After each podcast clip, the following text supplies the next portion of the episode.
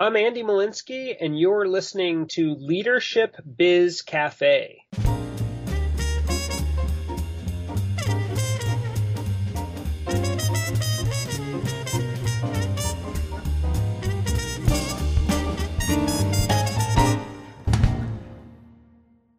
Hi everyone, this is Tanveer Naseer, and on today's episode of Leadership Biz Cafe, I'll be talking with Andy Molinsky. Andy is a professor at Brandeis University's International Business School with a joint appointment in the Department of Psychology. His research and writings have been featured in the Harvard Business Review, Inc. magazine, Psychology Today, NPR, and the New York Times. Andy is also the author of two books, including his latest, Reach a new strategy to help you step outside your comfort zone, rise to the challenge, and build confidence, which will be the focus of our discussion today. Hi, Andy. Welcome to the show. Thanks for having me on. So, Andy, the focus of your book is on how we can learn to effectively move outside our comfort zone, to stretch ourselves and our competency so we can achieve new successes and become more the kind of person we need or want to be. But before we dive into some of the insights you share about how we can go about starting that process of learning to move outside the familiar and safe, I want to first give our listeners the right perspective about what it really takes to do this. And as you point out in your book, there certainly is a lot of motivational quotes and posters that inspire us to take that leap and dive headfirst into that unknown. But in many cases, while these ideas and quotes might sound great, they can be misleading. In fact, through your work, you identify that there are what you call five key myths and realities when it comes to moving outside our comfort zone, probably the most well known being the one I just mentioned of simply taking a leap. But what are the other four myths we need to debunk and their associated realities we need to understand if we are to be successful in moving outside our comfort zone? Sure. And I and I do want to say that taking a leap's important. I think it's just not as easy it is as it's portrayed on the internet in terms of memes. Like, for example, you know, a few people I think say, you know, gosh, I'm terrified of public speaking, but I'm going to take that leap. I'm terrified of, you know, going to a networking event, but I'm just going to take that leap. I mean, I think there's a lot behind the leap, and I think that's what's misleading. But just so that that's the first myth. Yeah. So the second myth is um is that the magic only happens outside your comfort zone. And if you Google uh, comfort zones. It's, it's actually quite an interesting exercise to Google comfort zones. you find a lot about sort of like the conventional wisdom out there. Um, and the conventional wisdom is definitely that the magic only happens outside your comfort zone. Like, you know, that you'll find like, you know, nothing good ever grows inside your comfort zone. Life only begins outside your comfort zone. I mean, comfort zones, comfort zones get a majorly bad rap, you know, on, on, on Google image search and, and you know, I, I mean, my my take on this is that is that in, in a way the magic can happen both inside and outside your comfort zone. You're not gonna. I mean, I, I don't think it's always like I don't want people to come away from reading my book or from listening to this podcast thinking, gosh, I really have to step outside my comfort zone constantly and in every situation I encounter you know, I mean, sometimes you don't have it in you. Sometimes you're too exhausted. Sometimes it's not the right time in your life. I remember for me, for, for example, I was, I, I always wanted to do more, you know, um, so I'm a professor. Um, and I always wanted to do more consulting and more general writing and working in companies and so on.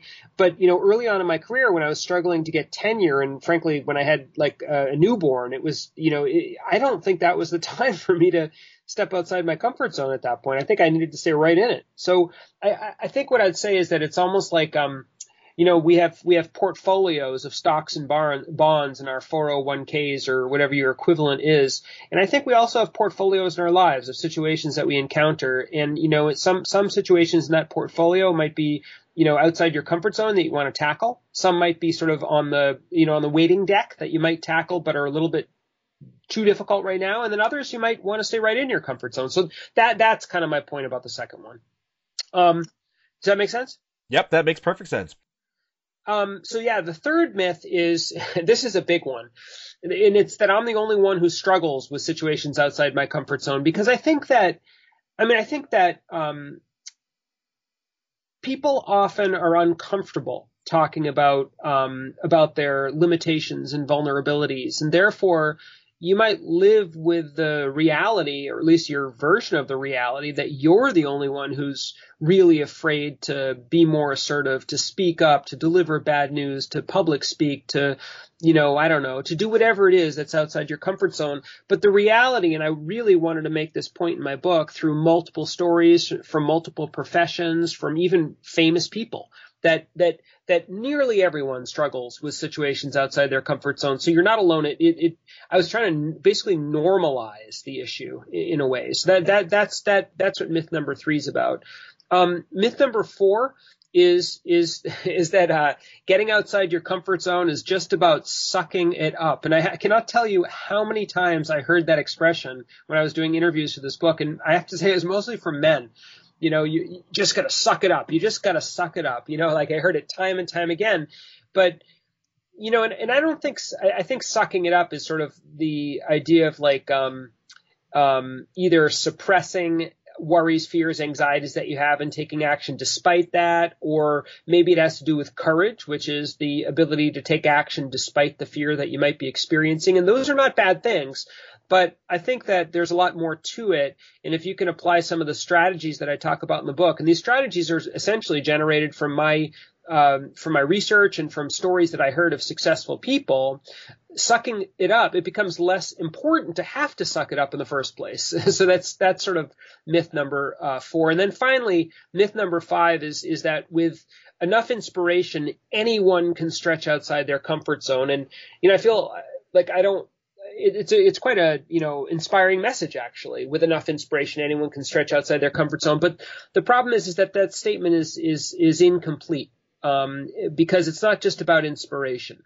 Um, it, it, it's about effort. It's about persistence. It's about strategy. It's about a keen understanding of the challenges. There's a lot more to it than simply inspiration. And I think if you looked merely at the memes on the internet, it would just be about inspiration. But I think there's more, there's more to it. Um, so that, that's that's kind of that's how I end the book. But you're right; it's it's it's also a good way to start the book. In fact, this is how I start a lot of the keynotes that I that I that I do. I, I sort of talk about what the conventional wisdom is, and then I start to question it, and that leads me into my talk. Well, well, thanks, Andy, for elaborating on these myths many of us might have about what it takes to move beyond our comfort zone. Because I think this is an important hurdle that many of us need to get over if we're to truly tap into the benefits of the strategies you share in your book towards making a behavioral change. And speaking of benefits, now that we've discussed the myths behind moving beyond our comfort zone and taking that leap, which, as you mentioned, is something that, in the proper context, something we can positively consider, uh, perhaps we should also mention here that there are some unexpected benefits we gain from moving outside our comfort zone, besides the ones we use to motivate us to make this behavioral shift in the first place. So, what, Andy, are some of the unexpected discoveries or epiphanies people have when they start making this behavioral shift in moving outside the safe and familiar confines of their comfort zone? Yeah, and this is actually really important because this is why taking a leap is so important. All the strategies that I talk about in the book are essentially geared to nudging you to take that leap. Because when you're able to move from a place of avoidance to a place of approaching or even trying something, what I found, and I found this time and time again in people's stories and examples, and, and I should say that not only did I listen to many, many stories of people stepping outside their comfort zones, but I also have done a lot of teaching and training and coaching with people. So I've followed the process going forward as well. And, and, and then, of course, I've reflected on my own experiences. And there are two key epiphanies that people often have, not always, but often. And the, the number one epiphany is is essentially this isn't as hard as I thought it was. you know, that's that that's that's really important if you think about it. And then the second one is sort of related. It's I, I'm a little bit better at this than I thought I was. And what's so powerful about that is that that's learning. That's in fact that's learning about you, about yourself, about your resilience, about your capabilities, and that learning can only happen um, when you've actually taken a leap right? If you haven't taken the leap, you're never going to learn those things. And those things are very important because what they do is they can kick in a positive spiral where instead of avoiding, you start approaching. If you start to realize that something is a little less hard than you thought it was and you're a little bit more capable, you probably might try it again. Which can sort of generate a, a positive spiral. So that's why taking a leap is so important. Um, and those are the discoveries that I found. Now, Andy, before we get into the approach you share in your book about how we can successfully learn to move outside our comfort zone, I do have one last question based on an observation I had while reading your book. Throughout your book, you share stories of individuals who struggled with how to address a particular situation, whether it was dealing with a difficult employee or coworker, gaining the confidence to speak in front of a large group or in a team meeting, or adapting to the changes in how an organization goes about achieving its long-term goals. In almost all of the stories you share, including your own personal examples, it was evident that the people facing these challenges were what many of us would call introverts. So I'm just wondering, Based on your research and work in this area, Andy, is the challenge of learning to shift our behaviors to move beyond our comfort zone something that's more challenging for introverted individuals as compared to extroverts? Or is the challenge different between these two personality types in terms of how they have to navigate moving from outside their comfort zones? Yeah, it's a great question. Um, and you're right. I think a lot of um, a lot of the situations do have to do with introversion. Not all of them though. Like, um, like I know extroverts who struggle with selling, uh, for, for example, or selling themselves even. So like introversion and extroversion, um, doesn't, like, like some people confuse it with shyness or, you know, uh, tendency to feel embarrassment and so on. And, you know, it really has to do with where we get our energy from in, in, a lot of ways. And so I think that there are certain situations that I talk about in the book where you would imagine that introverts and extroverts would have a difference, but situations like delivering bad news, for example. I studied for years um, the challenge, along with a colleague of mine from Harvard Business School, the challenges of delivering bad news in corporate settings, in medical settings, um, even in um, police work. Uh, we we studied uh, officers um, evicting families from their homes, and I don't think that you know I didn't I didn't sort of do a systematic personality analysis of people, and in fact, in, in a lot of the interviews I did, you could only really infer whether they were extroverted or introverted from you know their words and their narrative. I didn't have them take a personality test as part of the research, but you know I think that there are plenty of situations. You're right that that are that are that are where introverts are particularly prone um, to to these challenges um, especially since the American North American workplace, I think, for better for worse, and maybe for worse, is sort of tilted or geared towards extroverts. Um, but there are plenty of other situations where I, I, don't think it's purely an introvert extrovert issue. But I think you're right. Um, th- there are plenty of situations, and, and I know that the book and the ideas have resonated with with a lot of people who are introverted, actually. You know, that's a great explanation, Andy, regarding our energy levels as opposed to personality traits. And I appreciate the clarification and honestly, I think that's going to be very instructive for those among our listeners who may see themselves as leaning towards being an extrovert for how they can better navigate these waters of behavioral change and moving outside their comfort zone. And speaking of which, I think this is now the perfect opportunity for us to now dive into the real meat of your book, one where we go beyond simply being inspired or motivated to move outside our comfort zone and discover how do we actually achieve this? And for those amongst us who've tried to move outside our comfort zone, and regardless whether we succeeded or failed in that endeavor, one thing we all know is that there are a lot of hurdles that we need to overcome at the start. And in your book, you've identified five distinct challenges we might face. And to be clear here, it's not necessarily the case that we'll have to overcome each of these five challenges. But I was wondering if you could start by first briefly describing these five challenges, and then based on your work, which ones do you find people struggle with the most? Yeah, no, that that's that's great. Um, so yeah, it's exactly what you said. There there are five I, I felt I, I, found that it boiled down to these five, and that that you might experience one in a in a particular situation, another one in another situation, a combination in a third situation. Um, the first is authenticity, the idea that th- this is not me. Now remember, we're we're stepping outside our comfort zones here. We're we're experimenting in some ways with behavior that is not sort of core to our typical repertoire, and so you can feel very inauthentic. You know, you can feel like an imposter. Um, you can feel that that this is just not you. And there's so many examples in the book of this. Um, you know, you might feel like an imposter uh, standing up or, or inauthentic, standing up in front of a meeting and expressing disagreement. Or I spoke with a lot of young entrepreneurs uh, who had to, who felt that they they felt incredibly inauthentic, um, putting putting on their grown up voice, pitching to venture capitalists. Um, you know, there are plenty of examples where you feel inauthentic. This is not me. A second one is competence, which is different from authenticity. It's not it's not that this is not me and this doesn't feel authentic. It's that I'm not good at this. And and and there's a private side to that. I don't feel good at this. And then there's a public side of it. I can sense or I know that other people can see me as not good at this. I, am afraid I'll look like a fool giving a public speech, for example. What, you know, and people can tell. So, so that's that's competence. A, a third um, is likability uh, and this is the worry or the fear or the anticipated worry or fear that people won't like or respect this version of me. If I act assertively, if I tell this person off, if I really state my needs in an assertive way, they're going to hate me. That, that's the fear. You know, not necessarily the reality, but the anticipated fear. So you've got authenticity, competence, and likability. The fourth is resentment.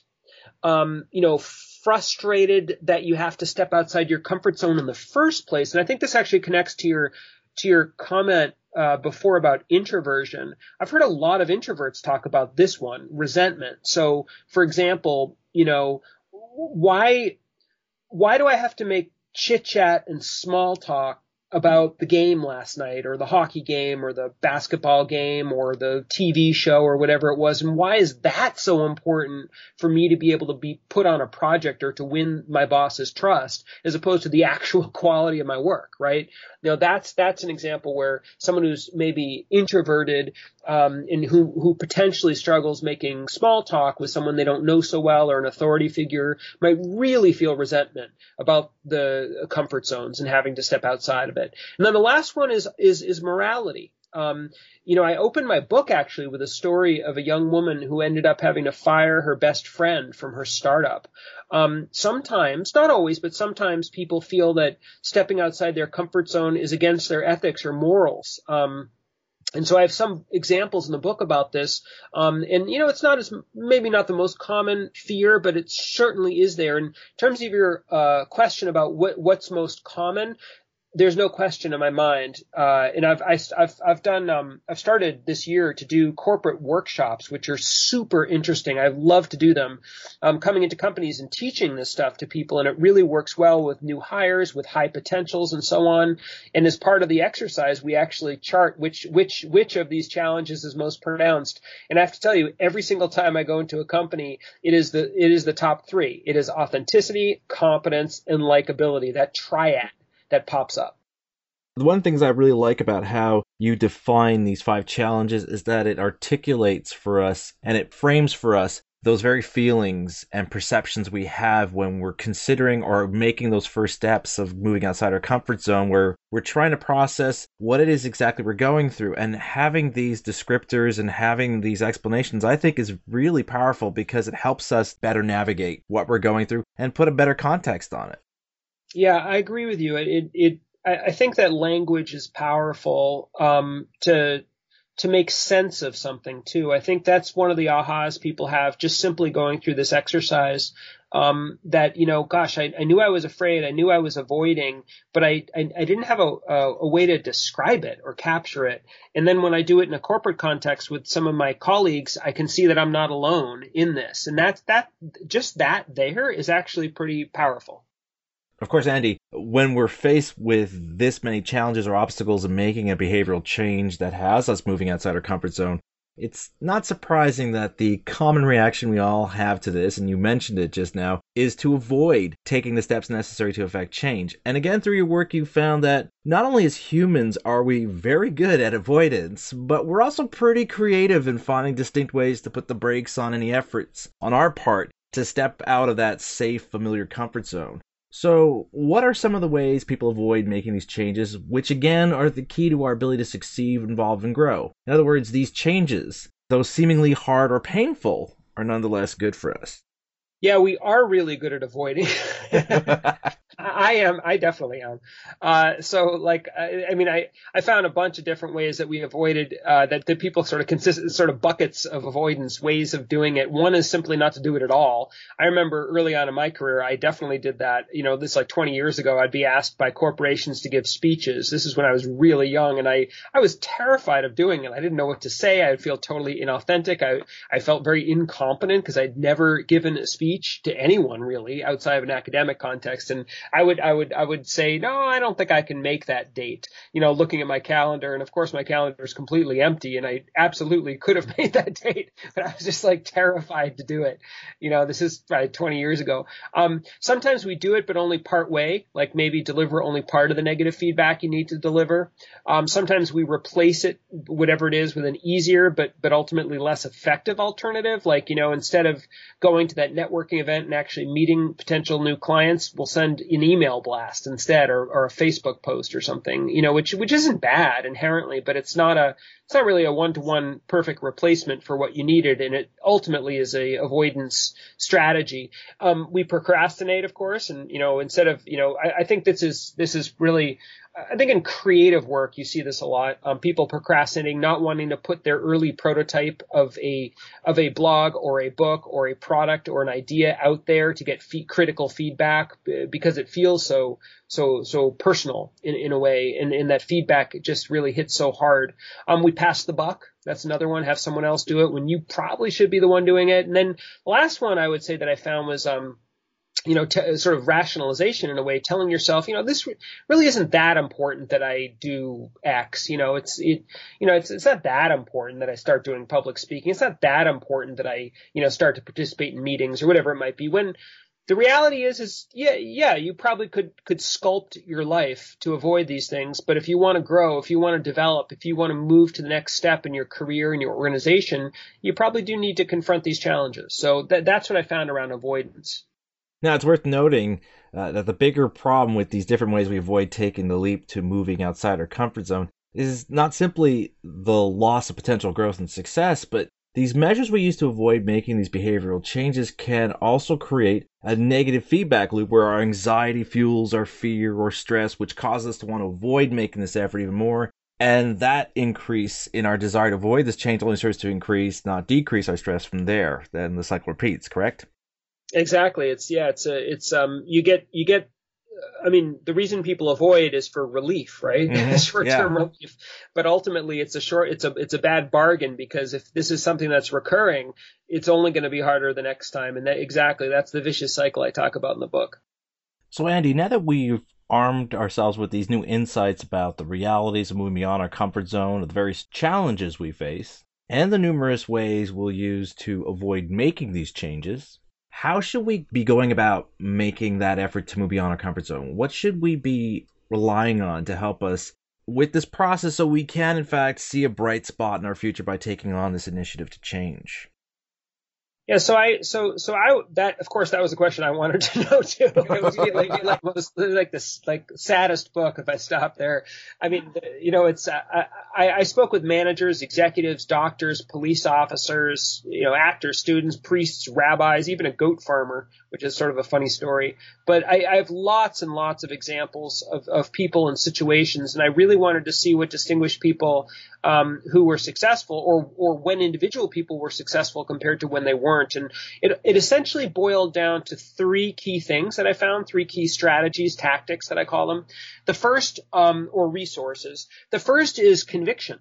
Um, it, which is a deep sense of purpose. Um, it's almost like an antidote to avoidance. It doesn't erase your discomfort, but it gives you that motivation and drive to to to take action despite the discomfort. So so so I I'd have to say that that that that you know, and I, I, continue to work with these ideas, and I continue to work with people, and I, what I find over and over again is that conviction, that source of conviction, boils down to one or one of two things. It's either well, it could be both, either professional, personal, or both. And so, a professional source of conviction might be, you know, like like I'm I'm terrified of being assertive and standing up for my needs, or I'm really uncomfortable saying anything in a small group setting that could be potentially conflictual, whatever it might, whatever your situation might be, but I know that I need to start learning to do this to become a manager. And I really want to become a manager or a leader or an owner or a thought leader or whatever it is. You know, whatever your goal is, um, that, that, that sort of owning that, embracing it, and actually thinking about it um, is really powerful.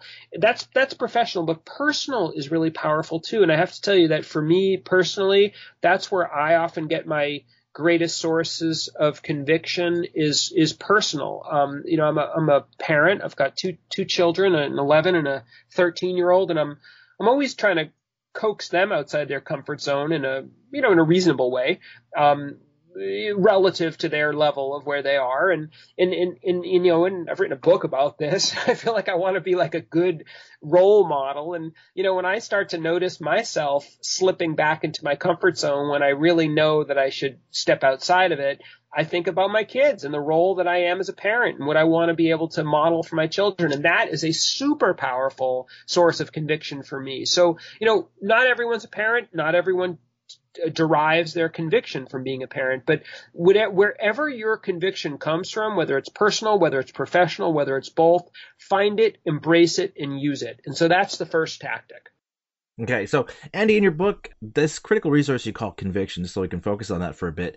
You mentioned how, or you write that it can come from either a desire to improve our lives or a desire to help others improve theirs, or even from a sense of belief in the underlying purpose of what we're trying to achieve. But I was wondering if you could elaborate on how identifying that desire to improve our lives or the lives of others can help us to be more effective in moving outside our comfort zones. How can we how can we make this be that catalyst, that spark that compels us to step over that line marking the boundaries of our comfort zone?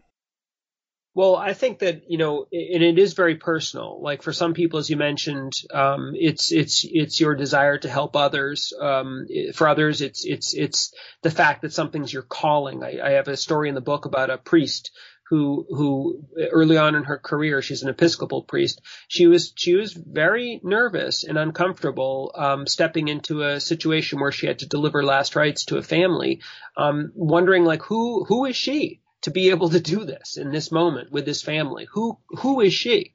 um, and, and, and her sense of calling to be a priest really carried her through. And that's what I think it is. It's something that carries you through. It's a, it's a, it's, it's purely, it's, it's pure motivation. You know, um, people in my field in organizational behavior often talk about how there are two sources, two factors that typically result in behavior. One's motivation and one's ability. So you need to have the motivation and you need to have the skills and ability and know-how, um, and maybe strategy. And so I think this conviction really hits on the motivation motivation side.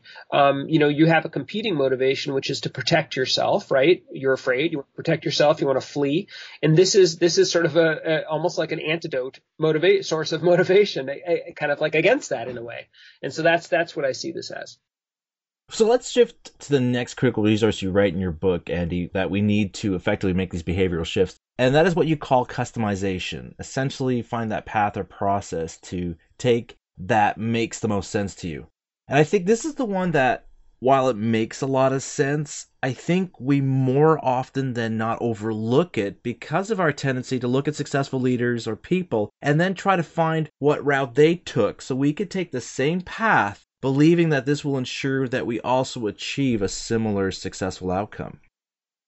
Yeah, that's actually really interesting. No one's mentioned that before, but I think you're totally right. It's almost like um, it's it's a fallacy of learning from others' experiences because by definition it's what they've found works for them. But if you then apply it to yourself, it doesn't necessarily work for you. It's sort of like with, when companies um, uh, benchmark, right? right. they benchmark, but then it doesn't work for them.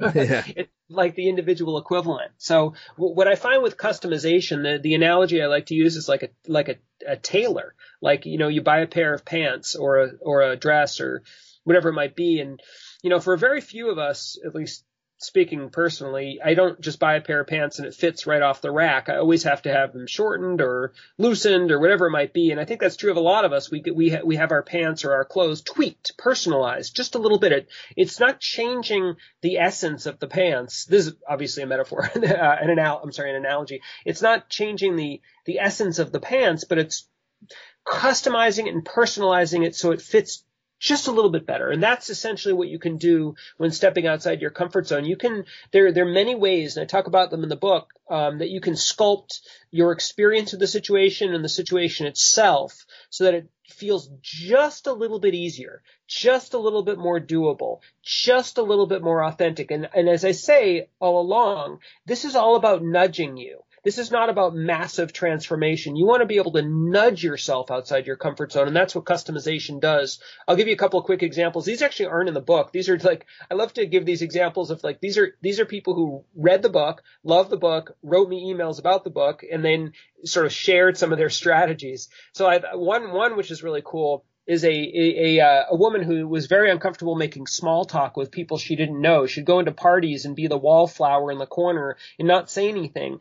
And and and she she didn't want to be that. She wanted she she wanted to be more social. She wanted to build connections.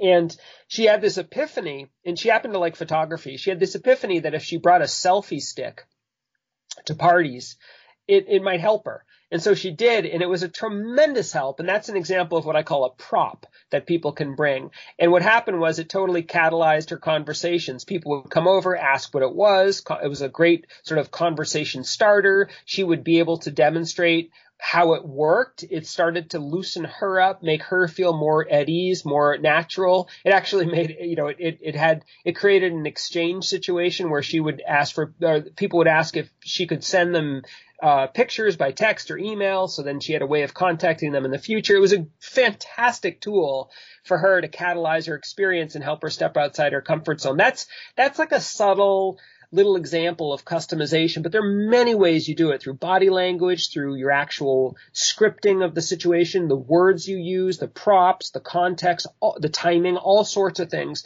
The bottom line is that there's no one size fits all version of any situation outside your comfort zone and you can customize to make it a little bit more um, doable and authentic for you. And Andy, you mentioned that one of the customization tools we can use is the tool of customizing the timing.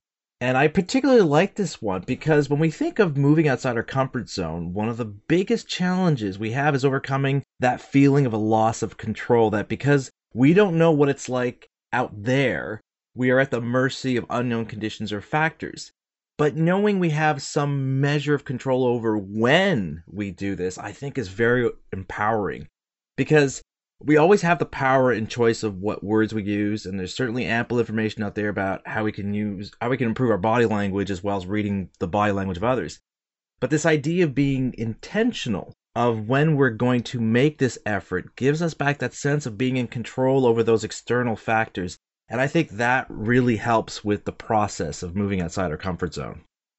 Yeah, I, I, agree. Um, j- just to sort of flesh that out too, um, I've spoken with um, people who are introverted, uh, uncomfortable, and awkward in networking events, and they've played with timing in terms of trying to increase the odds of feeling more comfortable. And they they've done it in two ways. One way is to choose a time of day that where they feel at their best, and another, uh, in other words, choosing networking events either that are breakfast or, or nighttime, cocktail, dinner, or whatever.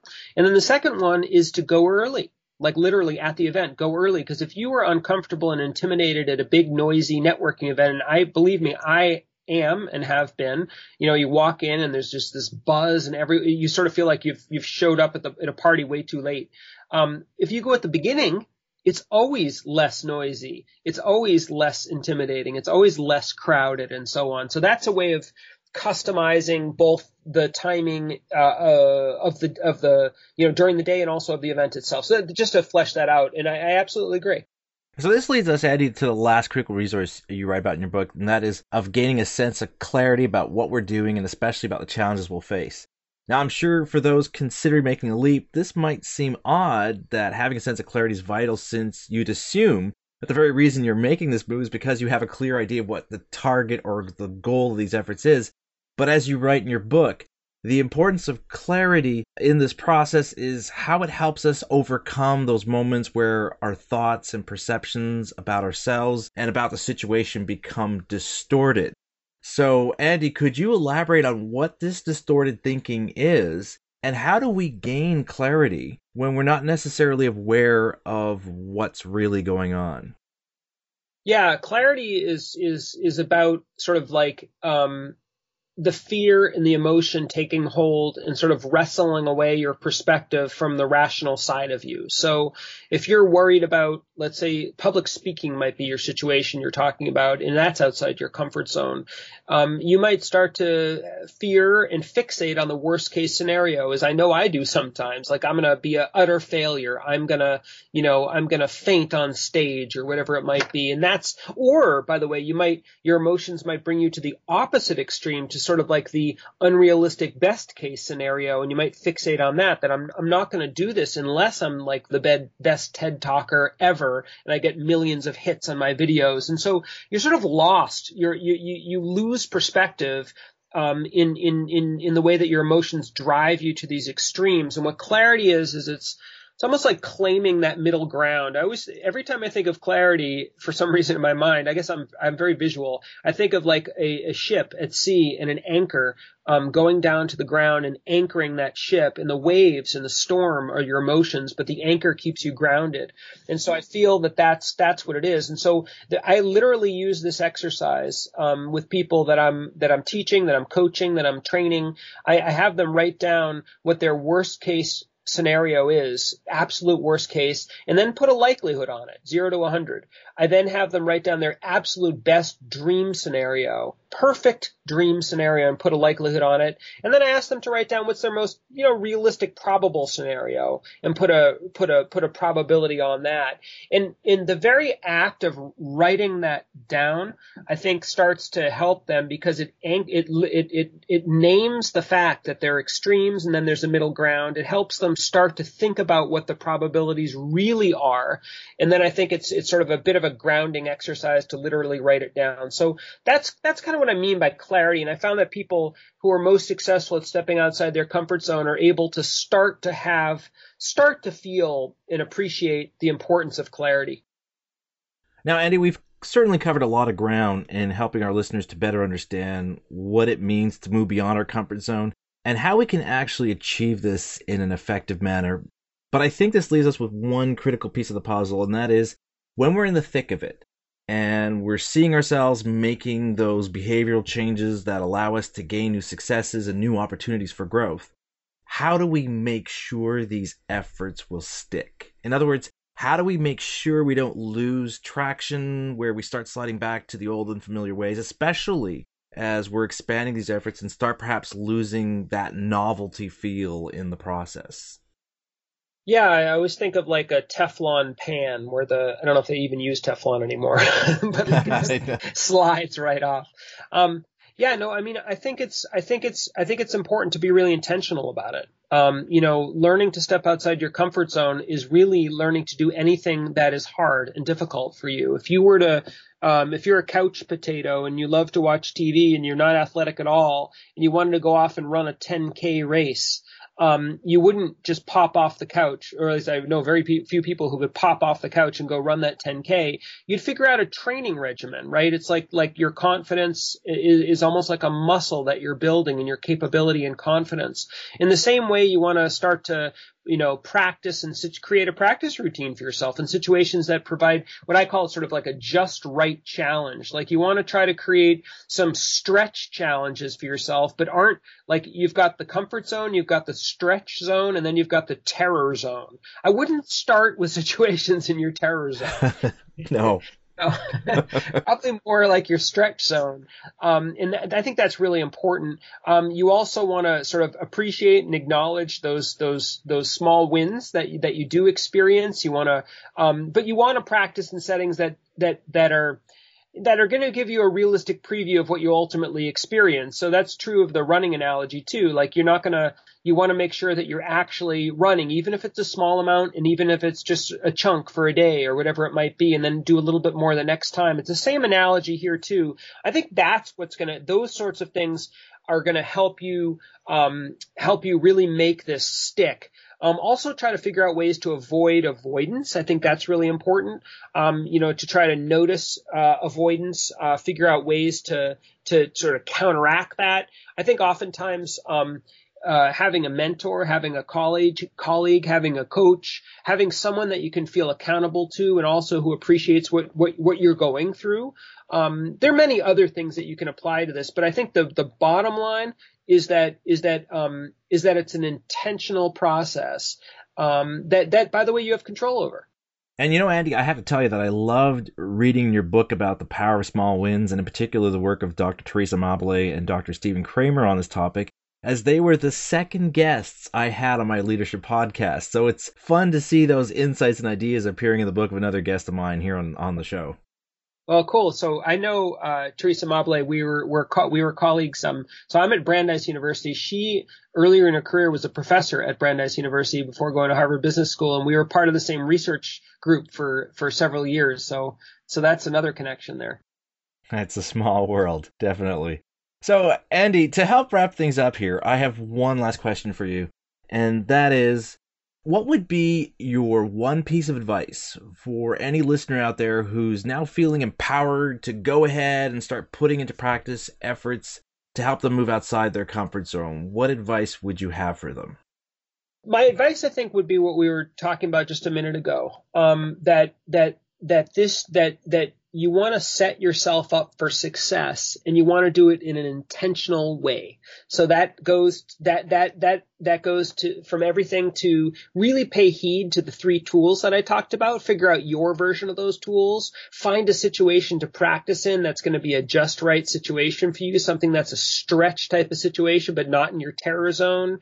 Really um, uh, uh appreciate your small wins, um, have a support system like like really take some time to plan it out and to realize that this is something that is absolutely doable, but it's also and, and it's something that you have control over, but it's but it's something that you really should pay attention to in terms of the planning stage uh, of, of trying to step outside your comfort zone. Treat it just like that that couch to 10k that you'd do, right? You know, come up with a plan, and, and you're going to be you're going to be surprised at the results that you have.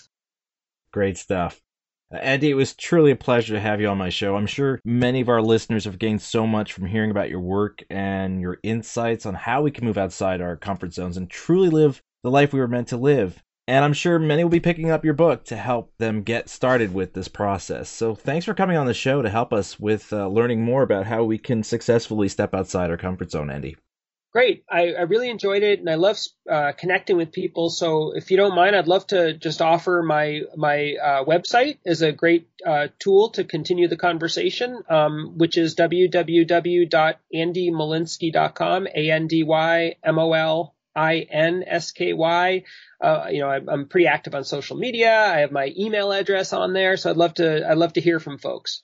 There you have it. So, thanks again, Andy. It was great to have you on the show. Oh, thanks for thanks for having me. I've been talking with Andy Molinsky about his latest book, Reach, a new strategy to help you step outside your comfort zone, rise to the challenge, and build confidence. To learn more about Andy and his work, visit the webpage for this episode at tanveernaseer.com. And that concludes this episode of Leadership Biz Cafe. I hope you enjoyed this conversation, and as always, I'd love to hear your thoughts on what we discussed in this episode as well as what topics you'd like to hear in future episodes of this show. You can do this by leaving a comment on this episode's webpage, or by filling out the contact form at tanveernaseer.com. And if you found my show on Google Play, iTunes, or Stitcher Radio, I'd appreciate it if you could take a moment and please rate my show.